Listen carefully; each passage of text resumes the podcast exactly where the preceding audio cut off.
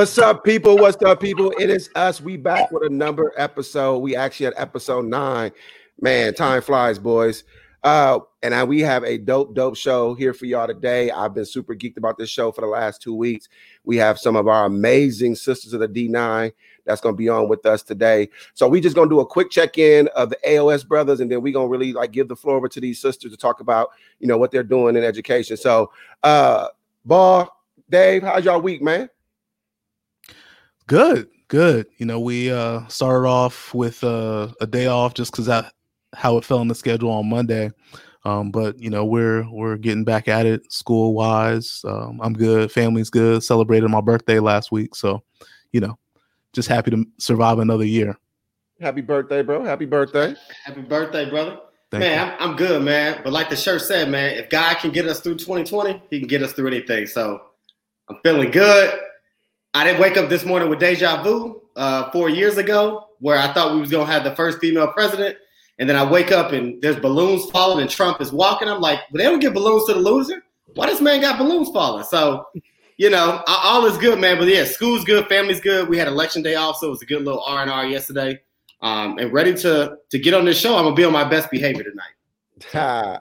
so, uh, and just me, like I said, it's always a good week for me whenever I get to kick it with my brothers. So, uh, I don't know if y'all was on social media, but you seen the uh, principal's appreciation my staff threw for me last week. That was super dope. So, uh, I'm on, I'm on cloud nine still. So that's all I'm gonna say. So we actually gonna turn it over to these ladies and give them a chance to kind of just uh, tell a little bit about themselves, their background um, their journey in education. So we're gonna start with you know the top and work our way down to the final women last. So, uh, Ms. Watson, you on the floor first. So just tell us a little bit about who you are, what your current role is, and kind of a little bit about your journey in education. Yeah, so first I'd like to thank you all for having me on the show. My name is Sade Watson, and I am currently an assistant principal at KIPP Indy College Prep Middle School um, on the east side of Indianapolis. I started my teaching career at um, Tindley Collegiate Academy. I'm actually um, an alumna of Tindley, and so I got to go back home and and serve the young ladies at Tindley Collegiate. I did that for four years. So I taught for four years. Um, I became an administrator my fifth year at Tindley Collegiate. And then for the past three years, I've been at KIPP as an assistant principal. So um, that's just my educational background in a nutshell. Can you just give a quick, give us a little bit of demographics about the school that you're currently at? Yes. So um, the school that I am currently at is off of 30th and Orchard. We serve predominantly um, African American students in the Martindale Brightwood area. And so I work at a middle school. So it's six through eight, but the building that um, our middle school is in, we share with our elementary. So the building itself is K through eight, but my specific school is six through eight. All right. Shout out to the middle school. I just told somebody today either you middle school or you ain't. Ain't no in between. So, nope.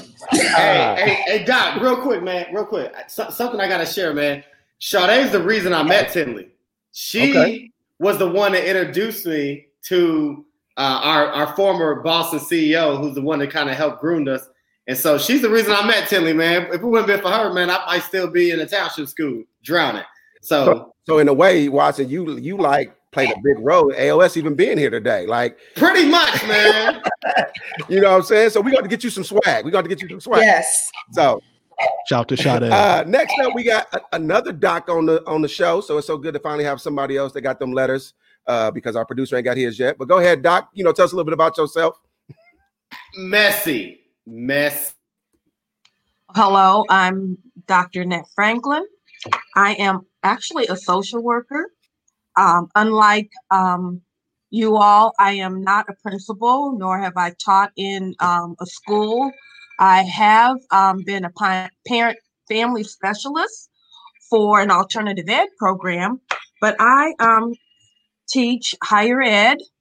I've been teaching since 1999. You all can do the numbers. And um, I'm very passionate about my profession. I'm very passionate that I get the opportunity to give back to my students uh, who um, have um, sometimes been very challenging and I had got my PhD in education administration. The reason I did that is because um, part of uh, what we do is that if we're not competent in an area, that we get to be, And so at the time of No Child Left Behind, we were looking at the students that we're getting in the classroom and we were wondering, you know, how are we going to really work with these students um, when they're being taught to the test. And so um, I decided that I wanted to engage with principal, principals who are already principals and those who are superintendents to see how that what they thought about the whole process. It was very interesting. I had a great mentor um, who um, allowed me to travel uh, across the country and even into Australia for our educational cu- cultural tour to look at um, the school systems um, and uh, to go to Canada and um, just really look at that we weren't the only ones having the same type of problems, whether it was learning or social injustices. So um, that's um, mostly what I do now is that I'm deeply into service and um, fighting for social injustices. So yeah, we we, we definitely uh, appreciate all the years of service that you put in and uh, led the way. So, uh, Mr. Barr, you want to give a little bit background about Dr. Franklin, and your connection? Yeah, so uh, Dr. Franklin is someone that is very special to me. Um, I have known her my entire 41 years. Uh, she is my mom's big sister and uh, really has been a, a, leader in our family and a model for me. Um, one of the reasons why I aspire to have uh, those letters at the front of my name uh, one day as well. So, okay. And certainly, last but not least, we're going to have the final woman come step through for us. So, Sister Rock, the floor is yours. Give us a little bit about who you are and your background, please. Definitely. First, thank you so much for having me. I'm very excited to be here. Um, I am Keisha Rock, uh, originally from Brooklyn, New York, um, and I'm currently a principal at a K 12 charter school in Charlotte, North Carolina. Um, I started my education career as a counselor actually in middle school. Like you say, either you're middle school or you're not. And uh, it definitely takes a lot to be in middle school. Um, I've also been an assistant principal uh, here in North Carolina for eight years, as well as an instructional vice principal in Maryland for a few years before I took on the position that I'm in right now. That's what's up. And you you represent who now again? Can we just you know get you to say that for us, please? The final women of Zeta Phi Beta Sorority Incorporated. Blue Phi. Uh, so uh, let's just. This show's about showing love, man. We're not about to compete. But I love all of you, though. Hey, we got mad love. I just got to get that out one time. One time. right. But so let's get into our first topic. So basically, the first topic is um, the three of us came together on a show. In all seriousness, that Unc put on, and really, we were talking about the you know the struggles of being a black male leader and from the evolution of that, show, the genesis of that show, you know, we always at one some point wanted to bring on some sisters to talk about because the struggles that you face are a lot different than us. So I would like each one of y'all, and we're gonna um, start t- this time with you, Doc. Um, with kind of what are some things that you face, some adversities or some struggles that you have faced as you come along in your educational journey, and how you've overcome those as a black woman. Well, well, one thing I'll have to tell you that um, it wasn't until I was um, getting my master's at the age of when I was in my 30s was the first time I had any experience with having a teacher of color. And so that with that is that I saw some of the um, adversities they were going through, and then I experienced them myself and had an opportunity to talk about them. It certainly is the perception of students whether what um, regardless of if they were white latino or black and how they look at black professors female professors. And how not only were females regardless of who they were were not highly respected as our male colleagues but even worse is how they looked at african american female professors as if you know, we didn't know what we were talking about, or they knew more than what we did.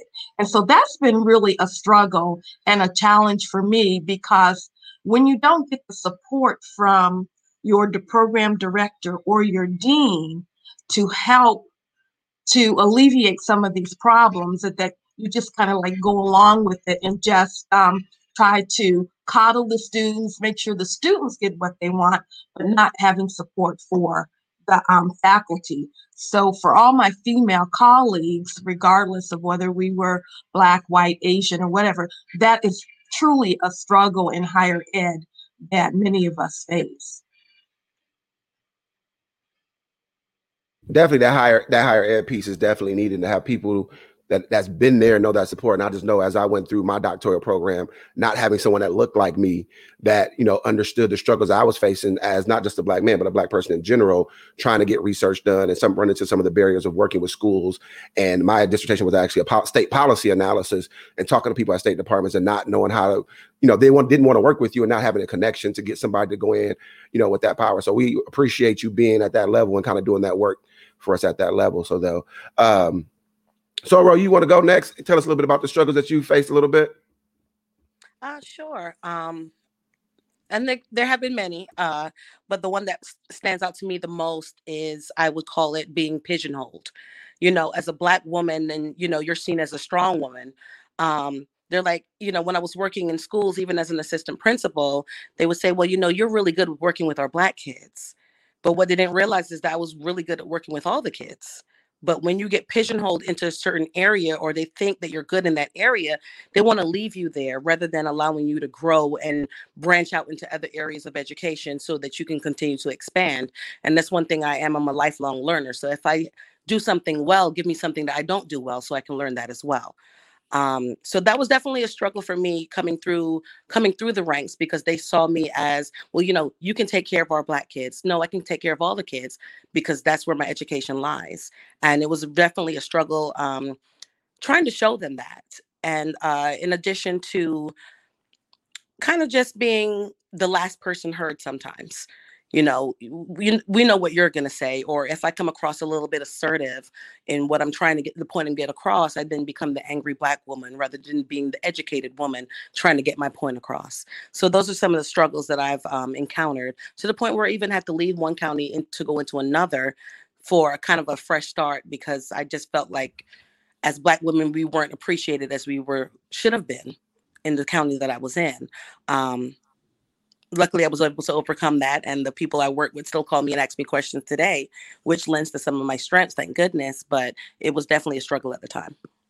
So you talked a little bit about the struggles that you've kind of faced kind of getting here today, but sitting in the seat that you sit now, and I want you to kind of start it and we're going to segue into Ms. Watson and to kind of carry on that. What are some of the struggles you that you fit deal with sitting in that seat today with your staff that you interact with? To be honest with you, um, other black women I uh, I have a I have a small school. I only have a staff of maybe about 23 teachers. And I like it because I can be very one-on-one. You know, we have coaching sessions. We do, you know, but a lot of the times the, the biggest challenge I have is other black women questioning my um level of authority in what I do. So a lot of times when I want to implement something or change something, I have to give them the data and the the the, the numbers and everything behind it rather than than just taking my word for it. Um, so that's definitely has been a struggle for the most part. Wherein as uh and even in the area that I'm in, people seeing me in the role that I'm in, when they see me, they'll say, Well, you know, I'd like to talk to the principal. Well, sir, I am the principal and they want to like oh okay or if i open my mouth they want to say oh well you sound so educated but i don't know what they expect. They didn't give me this role because i'm cute. They gave me because i actually know what it is that i'm doing. So sometimes people don't value the the role or the title behind your name because of the way that you look or they value it differently once they see you in person after they talk to you on the phone. Ms. Watson, you want to go ahead and jump in for us Yes, when I think about this question, I honestly think, especially in like my first year of being an administrator, it was me feeling like I was being judged because of my age. And so my first year as an administrator, I was 25, 26 years old. And um, I got that position because there were other pe- there were people who saw something in me and there was like this is where you need to be. But I, I in inner I always felt like there was a battle between like parents trusting me because of my age and especially because like I was an alumna of the school and so some of those parents who had like kids when I was in school or like nephews or nieces who knew my face, I was always still like that kid to them.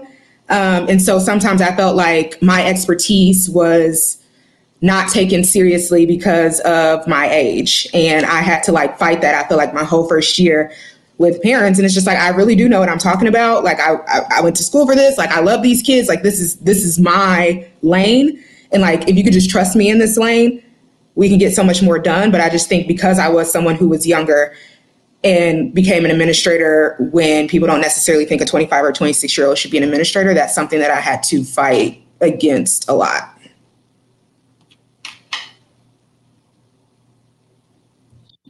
Man, that was a man, that was, that was a power. I think I can definitely uh obviously relate to the age one, but that one about the black women, you don't hear that too often. And that was that's heavy, right? Not knowing that be, being a black male, right? We get that from black men, right?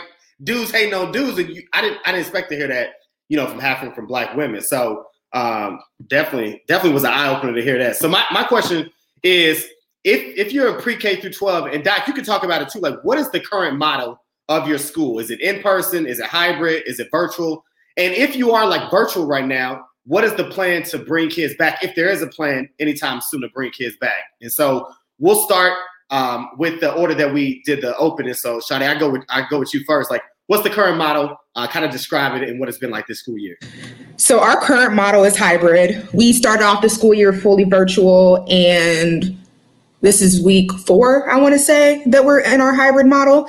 Um, and so we have uh, A through N, I want to say, come Monday, Tuesday. Everybody's virtual Wednesday, and then Thursday and Friday, the end of the alphabet, come. Um, and I definitely do think that it's beneficial because we did see struggles with students completing work when it was all virtual and not necessarily because they weren't motivated to but a lot of our students were um, honestly they were, they were the parents when their parents were at work to their younger siblings. They were helping take care of their grandparents or you know supporting their family in different ways while they were home full time and so their full attention couldn't be on school. And so now that we do have some of these students in the building with us um, on the days that they're in there we have seen a progress in like mastery of skills.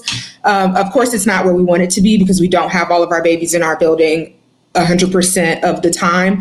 Um, but I definitely do think for us personally that it's going as best as it can. And it, we're definitely seeing more improvement than we did when all of our students were virtual.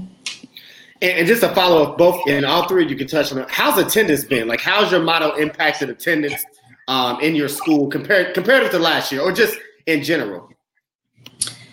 So I think when we were full virtual, it was easier because teach like we weren't live teaching on on like Zoom. Our teachers were recording videos and then having like Zoom office hours to support students. And so that freed up their time a little bit to like make those phone calls if they see students aren't working and like kind of do that like hounding to make, because we know we had to do it because they're not with us. Um, but now that we are in virtual learning, I think that we're getting our our groove back and our strive back with getting attendance back up. So I want to say like not last week we had like hit over 90% every single day. Um, but we are like continuing to work on making sure that our students understand that even if you you went to school with us on Monday and Tuesday, you still have work to do Wednesday, Thursday, and Friday. So that doesn't mean that you've done all your work Monday and Tuesday. So I think like that's the struggle that we're we're working against now is like kids think that once I do my work in the building, I'm done. And it's like, no, you got to continue to work when you're online, friends. Gotcha. Uh, Doc, same question for you. Um, current model, um, virtual, hybrid, in person, and then just have you seen student attendance and things like that? Okay, so we are hybrid, remote, and some uh, and some online. I do um, hybrid and remote only because I have to say of my age and because I do have asthma. And I did have a student that did test positive. So we had to go into um, quarantine for um, for 10 days and attendance is not well. Um, students are not doing very well at all, having to attend either um, a remote class or even a hybrid class. And uh, so I don't know how they're going to address these issues. I haven't really heard anybody talk about um, how they're going to address the issues. But unfortunately, we're going to be going to back to this model um, when we go back in uh, February. We did not have any breaks this semester. We're not having any breaks next semester. So when we go back in February, we're going to go straight through until uh, May. My concern is is losing some students, especially those students who really do need face to face and need to have the opportunity to um, see a professor because many of our professors are not on campus. I myself, who always have had an open door policy for out office hours, now have um, appointments um, only as scheduled as students need them. So I've even seen um, break in attendance of even students um, coming in asking for help. Uh, so this is a really concern for me, especially for my program, because it is a social work program and our students should be um, still able to contact us um, when they need and not by making an appointment or having Zoom appointments and so forth. So it's a real concern for me um, that this is happening and that the attendance is is is low and um, started off strong. But as you know, with some of your own students, is that they have issues at home and other emotional types of issues that need to be addressed. And if they're not in front of us, we're not able to see some of the things that are ha- happening to them emotionally. And some of them have lost uh, family members. And um, just yesterday, I had a student who lost a very good friend who was another student who took his life. And so those kinds of issues is what we're dealing with is that how do we um, help our students be successful as they possibly can if we're not there on campus? So, Doc, let me ask you. So, it's a social work program. Mm-hmm. Are you also trying to teach your students that you know, by the, when they graduate, right? Social working may be a virtual thing as well. So you're uh-huh. having to also uh-huh. teach them now how to do social work right. virtually. While yeah. yeah, yeah, yeah. yeah that, okay. that's a big thing, is it? Because this is going to change the way we all all work. Absolutely. in education.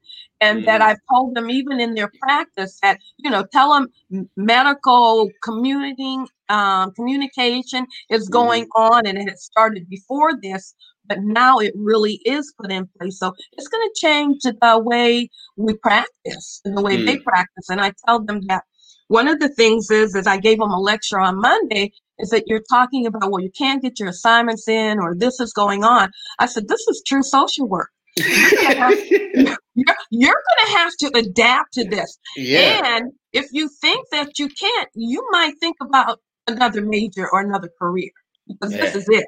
No, that's that, that's true. That man, that's that's, mm-hmm. that's amazing. So, um, Miss Miss Rock. So, same question. Like, what's the motto? Um, talk about attendance and just talk about any struggles. If, if something outside of attendance has impeded, you know, your motto and how your school year is gone. Okay. Um, well, as of right now, we are still completely virtual. Um, being a charter school, the decision the buck stops with me so i decide whenever they come back and i'm really not looking at it until january. I'm actually going to use the major school system as a kind of a guinea pig. They are bringing kids back in fully. They brought in elementary full on with no social distancing as of this week.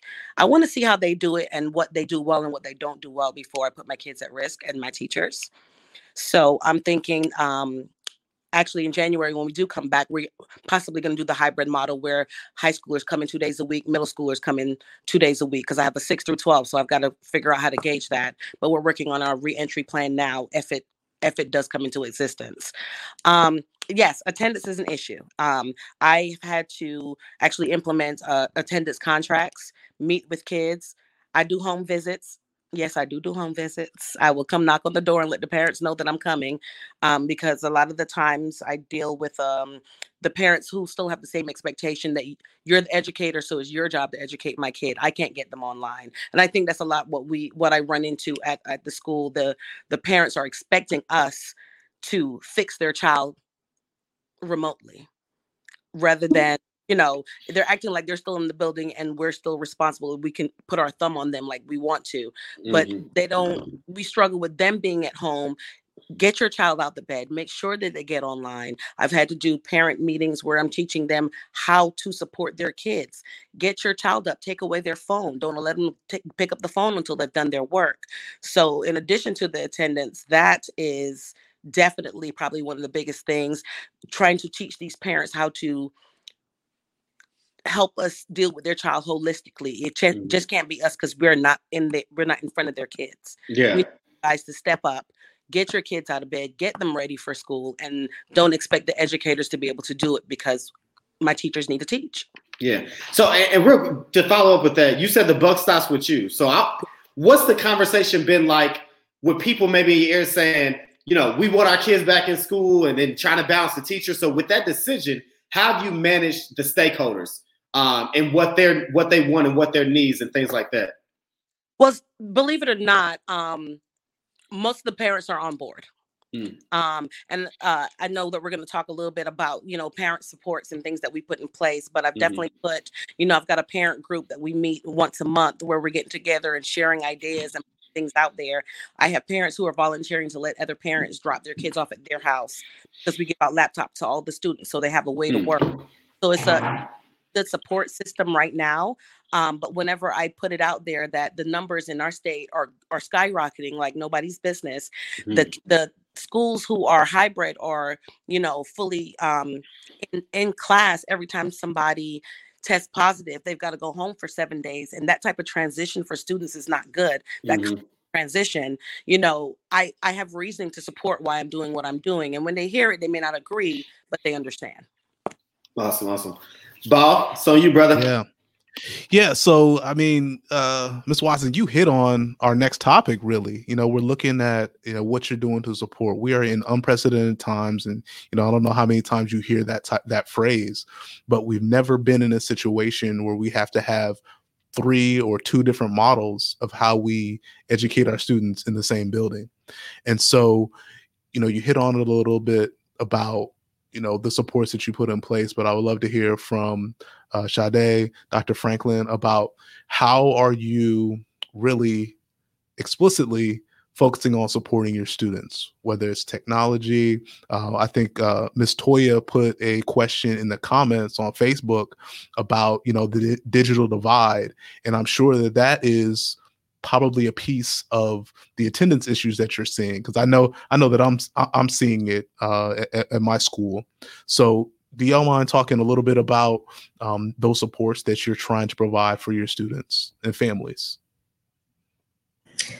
Yeah, so we sent each student home with a Chromebook. So each one of our students is one to one right now. Um, and then when we think about like supporting our staff, so at the beginning we were like, okay, there are a lot of different options that we can do right now. What's an option that's going to be streamlined for not only students but teachers regardless of what happens? And so we kind of came up with what we call like a single play playbook. And it's basically how our teachers are teaching the students. And so it's they're creating instructional videos and then they're being there for support. And so it's like if you're at home you can get the instructional video. If you're at school you can get the instructional video. So there's equity in what students are learning. Of course if you're at school there's going to be a little bit of differentiation because teachers are going to want to like embed live and embed like hooks for lessons and everything else like that.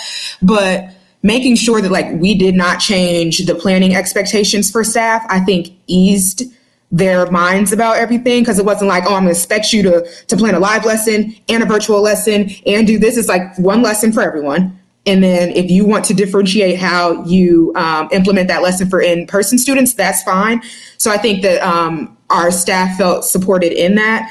And then I also like we have an amazing social worker at our school. Shout out um, Sarah Ash. So she has done a lot of help with meeting families where they are, making sure that our families have support, making sure they have food, making sure like right now we're in the thick of uh, Christmas support. So like who, which which one of our families like do we know is going to need that, and let's start working on that early. Um, and then we also have like an amazing partnership with the Edna Martin Christian Center, and they have gone like above and beyond to support our families, to support our students. We've done like before the election, we did voter drives. We it was just a lot of things that we did to not only make like staff feel comfortable, but also to like connect with the community and to make sure that like we were serving the whole student and um, thinking about that as well. And I think one thing for teachers that I had to notice is like we had to address that this is different because I saw a lot of teachers who they were just stressed out because they're like, I'm not, I feel bad because I'm not giving the students everything that I feel like I need to give them. And I don't know how to change it. And then you just kind of have to call a spade a spade, explain the time that we're in, and then just like think through, okay, so what are some things that you feel like we can do in order to um, help relieve some of the stress you're having, but to also let teachers know that like we can only do so much in the time that we're in right now. And with everything that we have. So don't beat up on yourself about that. And you kind of have to like lead through love and lead through like family feel. That's my thing. If I if I work at a place that does not feel like a like this is my family, I don't want to be there.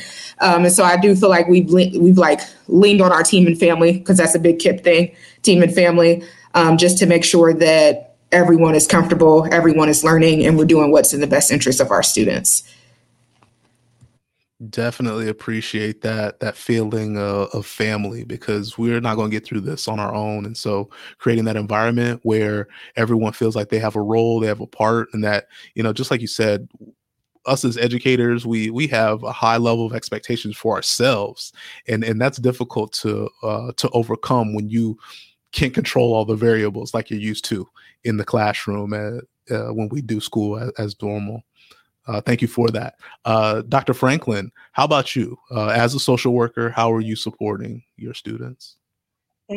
Well, as I tell my students all the time, there's nothing that we could do by ourselves. We always have to work together. And um, so I'm glad to see that you are a good example of uh, bringing your team together well, what's unique about this time for our community, which is the college community, which is our students, is that because of the pandemic, many of my placements, especially the hospitals and nursing homes, were not able to um, have students at their agencies. So I was lucky enough to place students in Res Life, in the um, Diversity and Inclusion Office, and also at the Counseling Center. So it's really given the students an, a really good sense that here I'm helping other students through all of this um, uh, in class because they had their mindset on, oh, I'm going to do clinical work and I'm going to do face to face. And here, when you talk about um, making changes, is they're actually trying to improve the success of their uh, classmates, the rest of the uh, the student population on campus. So that is really one of the things that I'm very proud of to see them work and think of ways, workshops and educational um, opportunities to help their um, fellow peers through this um, organization this time. And in the organization part of it, they're um, in Res Life, they've uh, been given um, book lists to read um, about being anti-racist, and they had to choose a book by a person of color to read and report back to the Res Life director. Well, how are you going to use this to help develop some of the programs and projects and workshops that you want to do?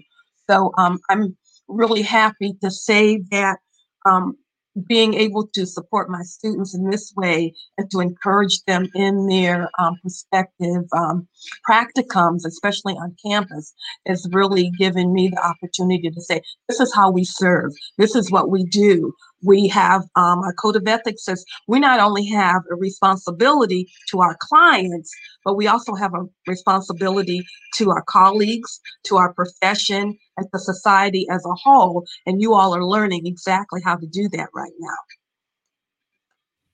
That's awesome. Thank you so mm-hmm. much for sharing that. Uh, Doc, you're up. You got the next question? Yeah. So um, a couple weeks ago, we did a show um, around mentorship. Um, and it, it, it, really you know drove home. We did a twitter chat about it. There was a blog post that i did about it. So you know we want you to talk about just the mentors and that have been a part of your journey that's got you to where you got kind of this is your chance to kind of give those people their roses while they're still here if they're still here with us. So um, we'll start with you soror. Okay um so when i went to school i i didn't even go to school to be an educator. I was going to be a lawyer who knew? um, but uh, when I was at North Carolina Central University at HBCU, I ran into a beautiful woman by the name of um, Dr. Rowland, Dr. Terry Rowland. Um, and one day she just came to me uh, after I had graduated and she said, You know what? You have a, a, great heart and people relate to you. You'd be good in counseling. And I was like, Really? I never thought about that. But that's how I ended up getting my first master's in counseling. Um, and as I went through just watching other um, Black females do the things that they do and admiring what they do, I would kind of just glean from them. You know, how did you do this? I'm a constant learner. How did you do that? Um, so be, between uh, Pastor Brenda Harrell and Dr. Rowland, they really kind of just fed into my life and made me believe led me to believe that I could be a leader for other people and a leader of change.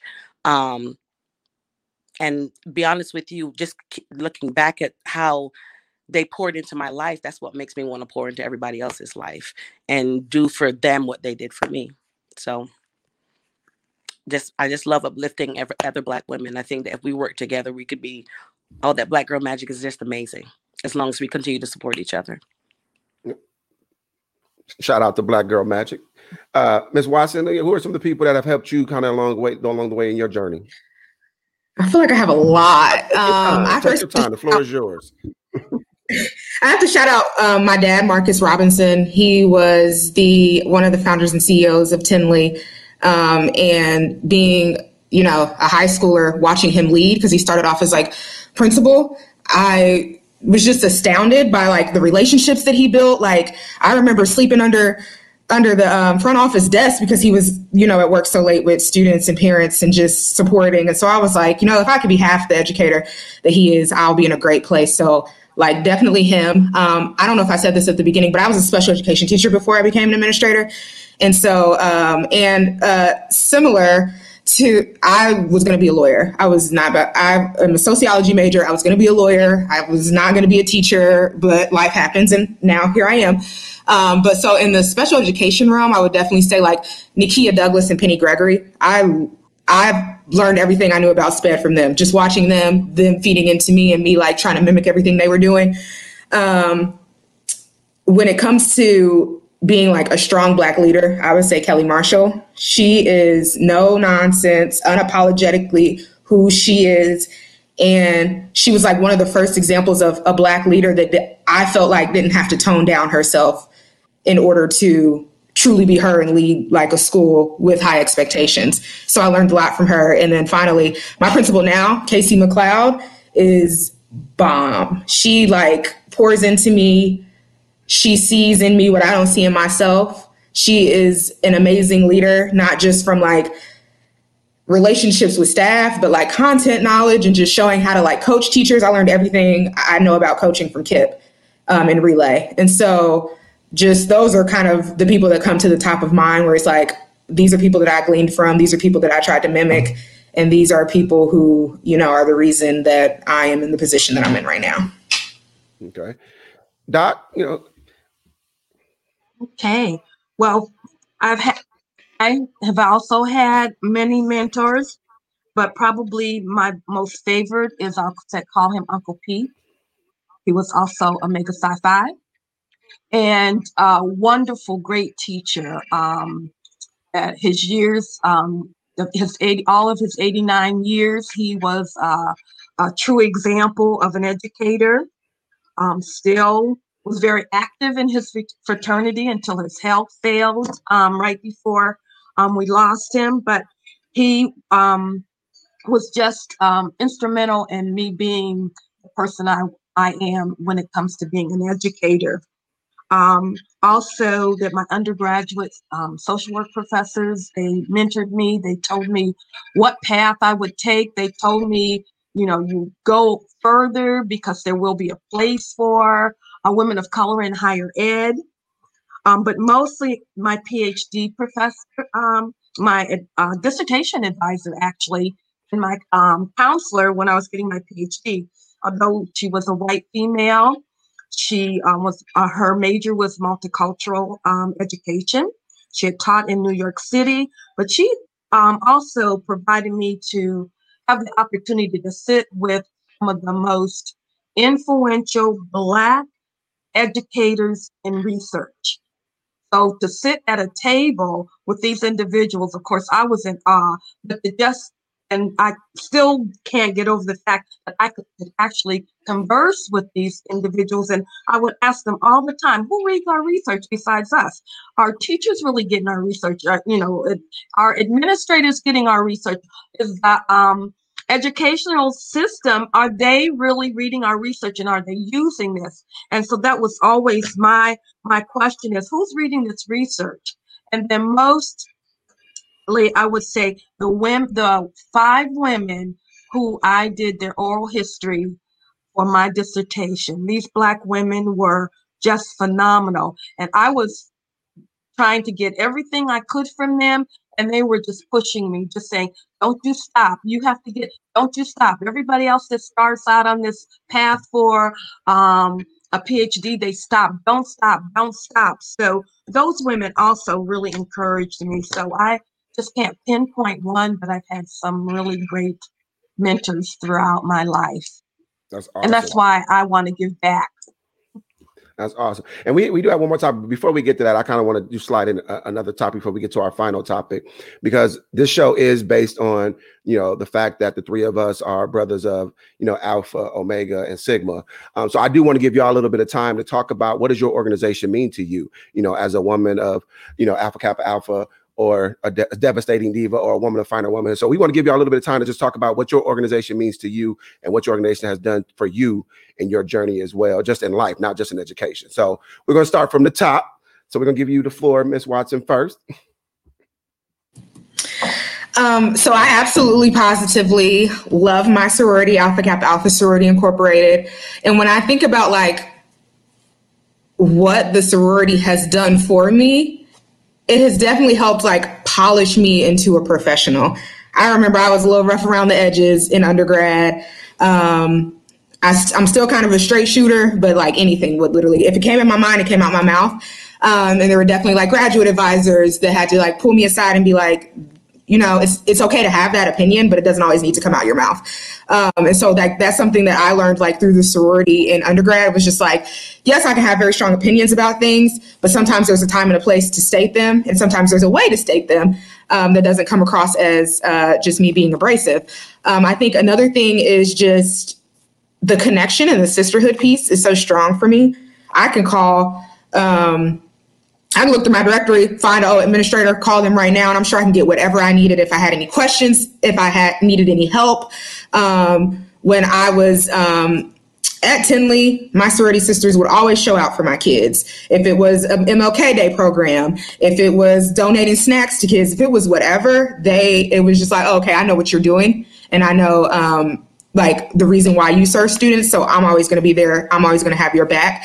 Um, and I have like I have two sisters, one younger, one older. And so I didn't, and my older sister is 16 years older than me. So me being born, we didn't really have that connection until I got, became an adult. And so just having that sisterhood helped, has helped me tremendously. Um, and then just like serving the community. Um, I think when you're in undergrad, I went to DePauw University. So if you know anything about DePauw University in Greencastle, Indiana, um, if you know anything about Greencastle, Indiana, that's all I need to say. Very small in town. Um, but that being in my sorority helped me and pushed me to like be comfortable serving no matter the demographic, no matter if I felt like, you know, these people supported me or not. It was just like, is this what's needed? You go out into the community and you do it because I definitely did not necessarily always feel supported as a black person in general in Greencastle, Indiana. Uh, but my sorority always pushed me to be better, to serve the community. And it doesn't matter what they look like. They don't necessarily have to look like you in order for you to serve them. And so um, we do say service to all mankind. And I definitely do take that to heart because um, I can't be me if I'm not serving everyone, if I'm being shisty about who I want to serve or what I want to do. It's just that's not what God put us on this earth for. And so Alpha Kappa Alpha has helped me with that a lot. And I definitely love all my sorors and appreciate being able to be 10 years in the game. So yeah. All right. Uh, Doc, can you talk about you know life as a devastating diva? And while you're doing it, also somebody in the comments asked, could you give your dissertation topic that you did? Okay, first, my dissertation topic was um, uh, going from professional aide to teacher. It was an oral history on five African American women who um, participated in the CORE program. That was uh, Career Opportunities Program of Erie. Um, the acronym was for, would say COP, but it was actually um, at the time when jo- Johnson was the president, and he was known as the education president. He put in this program, and these women um, were in their 30s and 40s when they went back to school and um, to become educators. They were paraprofessionals and became teachers. Um, so I am proud to be a member of Delta Sigma Theta Incorporated. Um, my family are Deltas and Qs. One, I talked about my uncle, one of our oldest um, relatives is a Delta, and she's in her 80s.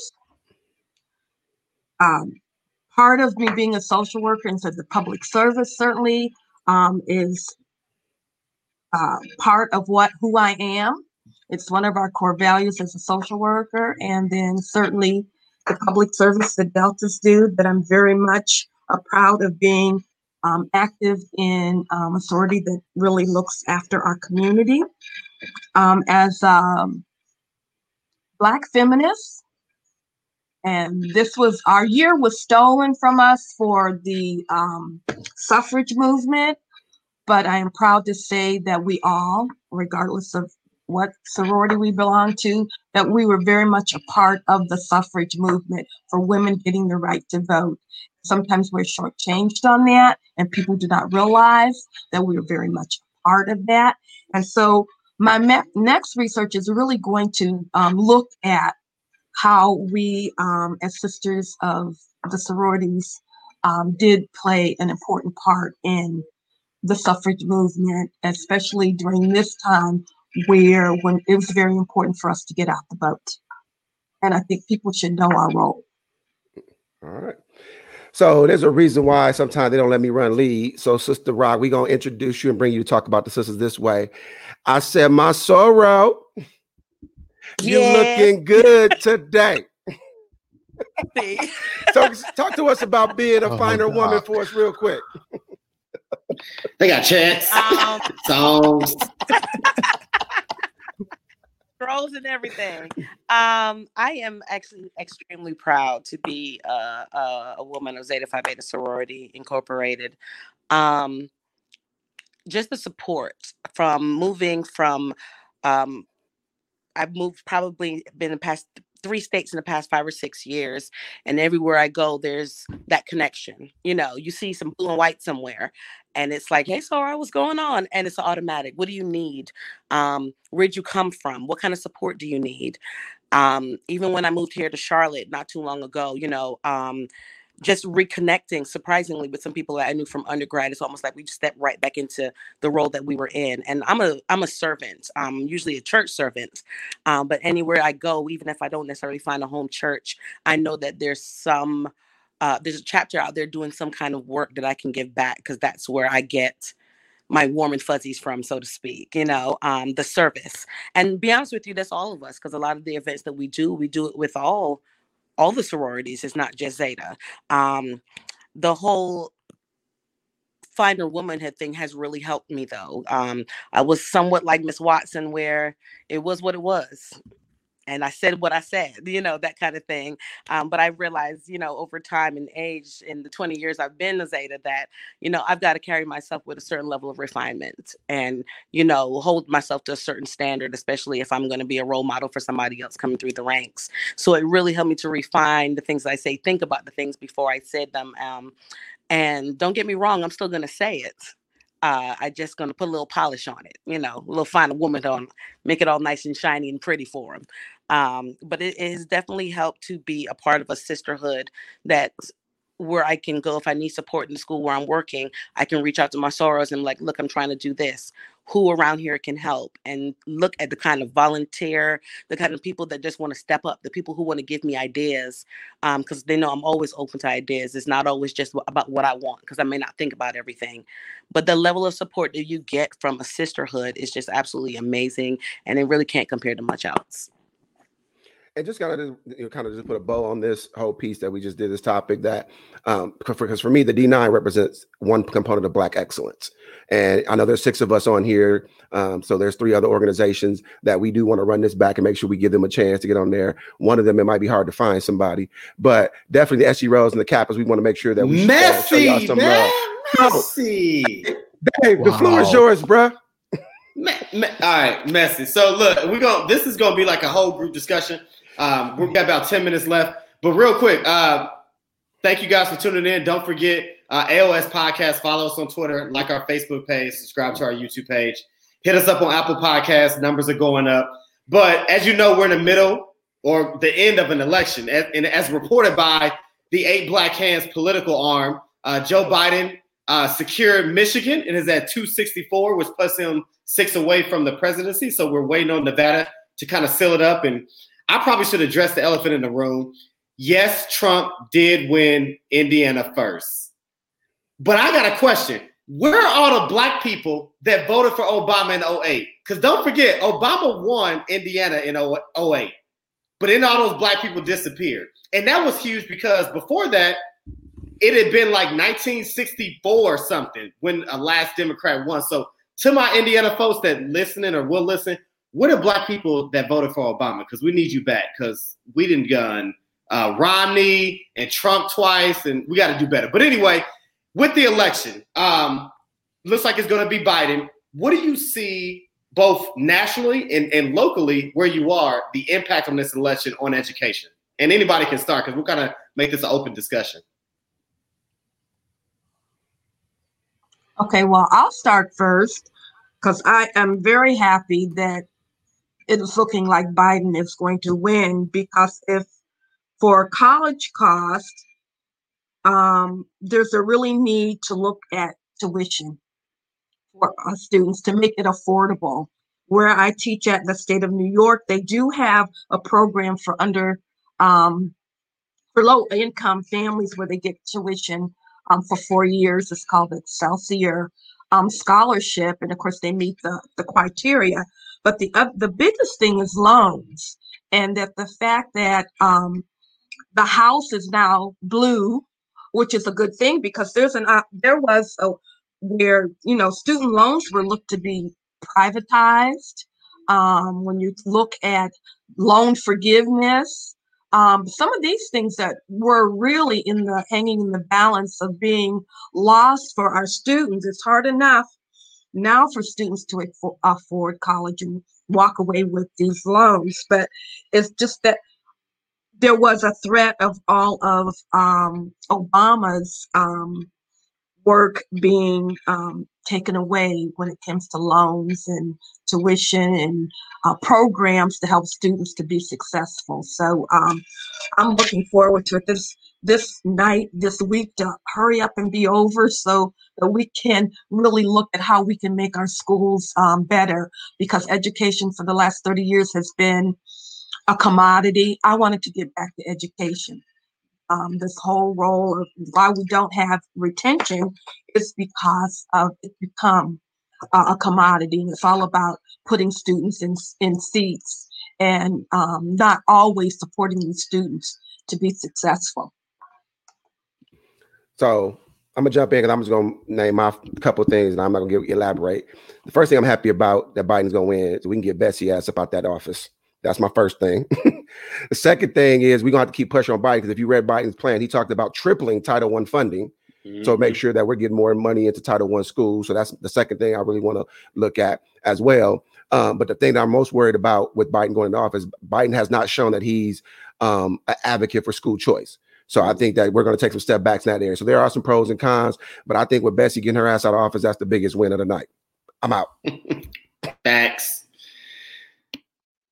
Um, I'll go next. I agree with both of you, um, especially in regards to when you're talking about people taking out loans and um, especially as educators and different laws regards uh, regarding loan forgiveness you know you pay a lot of money and um, to get your education and actually north carolina is with the third lowest paying state for educators in across the country.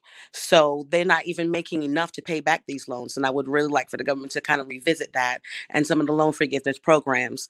Um, being in a charter school locally, I'm I'm excited about some of the people who won because that means that we're going to maintain our funding. Um, because we're talking about cutting funding for our charter schools, uh, especially for our special education populations, which is, yes, you know, that's not where we need to be cutting funds.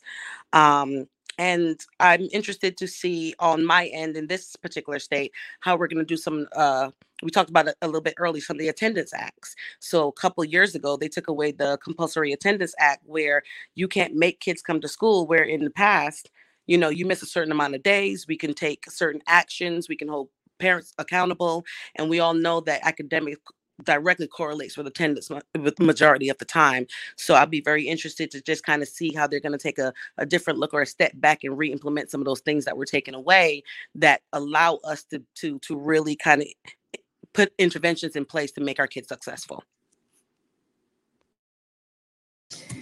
Um, I definitely agree with getting Betsy out of the office. I think we have this conversation about like defunding the police and what that means. But I'm like, you guys have been defunding education for how long? And like nobody is speaking on that. And so I hope in that that we start actually think looking into like what do schools need and what does that funding look like um, for these schools to actually be able to serve students in the best way because um, right now i do think it's like everybody's fighting for a head count everybody's fighting for a head count and it's it's it's not necessarily like we're doing what's best for kids. It's like, where is this? like I need this this head count to pay for this teacher. I need this head count to pay for this this specials, or I need this head count to pay for something. Instead of thinking about okay, like what do our kids need, um, and how can we boost the funding? So funding is like first getting Betsy DeVos ass out, and then funding is something that I'm looking um, into in the more like near term i'm looking into like what what another cares act or whatever they want to call it heroes act looks like for education um, because a lot of our schools especially schools that serve demographic of students that we all work in um, depend on that money right now. Um, and so it's like if we don't get any more what is that going to look like for staffing for next year? What is that going to look like for um, services for students next year? And so that's something that i am very anxious about um, especially like looking into planning for next year. But I just hope that A, Biden comes through with the come through, and B, when he does, that like we truly look at education for what it is and we truly like value our educators because there would be no other job if it wasn't for somebody teaching you how to do it.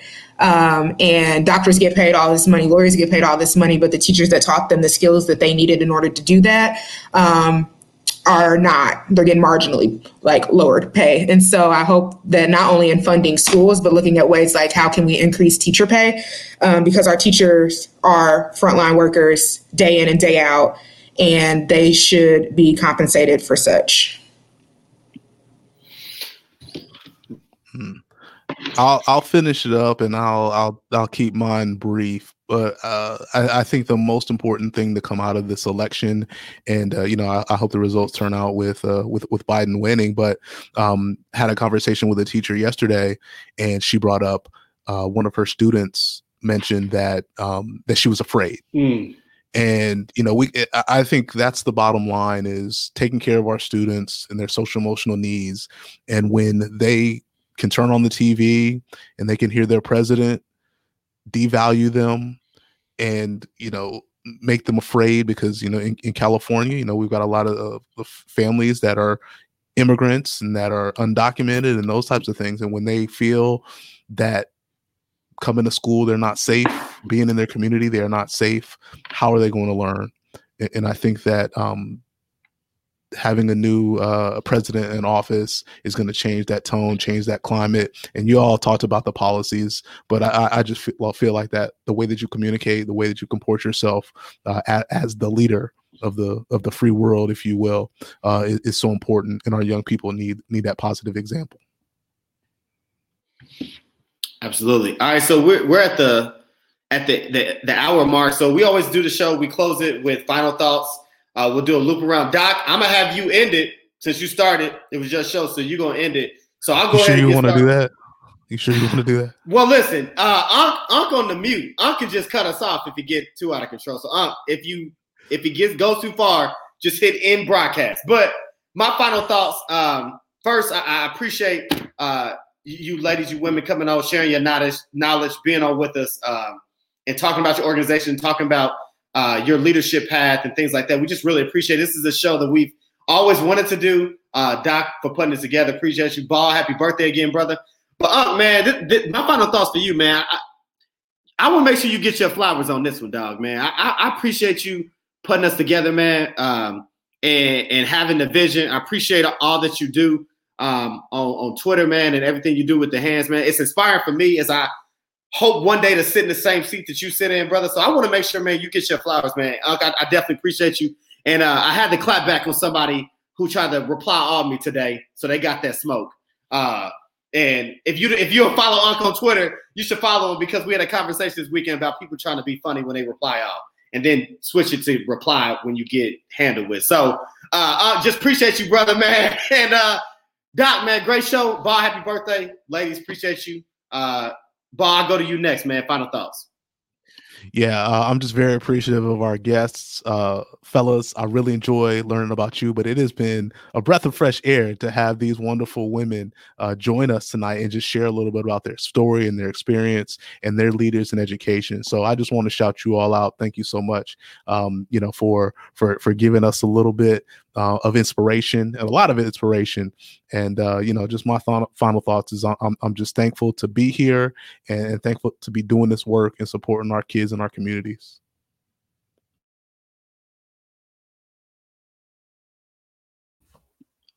Watson, what's your final thoughts? Give us some some some uh some pearls to close us out. um, my final thought on this is um a, I'm just excited that we all got to come together and have this conversation um, because I don't think that we necessarily get that opportunity. Um, and then I will leave with just saying, and just in the work that we do, make sure that you love your babies as much as you love yourself and you fight for them as much as you would fight for yourself because we are their voice right now when they don't have a voice or they don't necessarily know how to use their voice. So not only do we need to teach them how to do that, but we need to do that for them as well.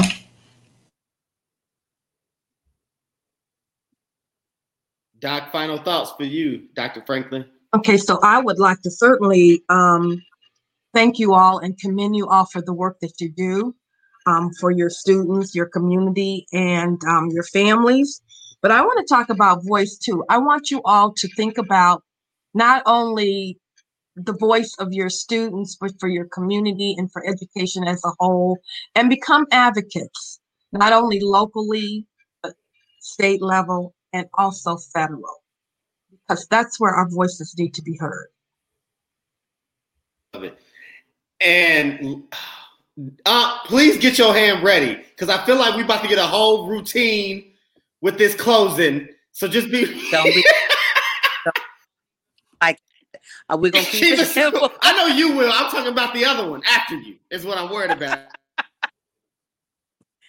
no, um, I want to thank you guys uh, for kind of bringing everybody together. It's really nice to have real great intellectual conversation with people who, you know, see things different perspective but same perspective and just to kind of hear how people think differently about different things but it's all solid information um, and the one thing i will leave you with is you know i'm all about advocating for our students our babies um, but one thing i've learned in this leadership role that it's just the students aren't just my babies at this point so my, my teachers are now my students as well. So continue to pour into your teachers and teach them what the expectation and lead by example because they will follow and, and, I'm gonna actually keep it real classy as we close out the show. A uh, couple things though, I do I do want to you know follow up on Dave. You know, like I said, Unc has been an amazing mentor. Uh, I, am glad to have been able to sit in his presence um, and just have him look out for me in several different ways. So thank you, Unc, for all that you've done. Um, it goes without um, saying we thank you, ladies, for coming on and really inspiring us um, and giving us those words of wisdom that each one of you have shared with us tonight. I truly, truly appreciate it. Uh, and the last thing I just want to say about this whole election thing, because this is far from over. You know, there still has to be a transfer of power. Um, so please, you know, your voice is still needed at this time. And one of the quotes that I always, um, that I, I, guess is my quote now, because it's on the back of shirts and things like that, is that your most your most powerful tool you always have is your voice, and never let nobody take your tool from you. So with that, you have been listening to episode nine of the AOS podcast. Go get your popcorn ready, because in about an hour Libations with us is going in. So make yes, sure you sir. get your popcorn ready. Tune in. Thank you. Make sure you share the show. Go like it. Apple Podcast, hit us up. We will see y'all in two weeks. We out. Go, yes. Mob. Who you with?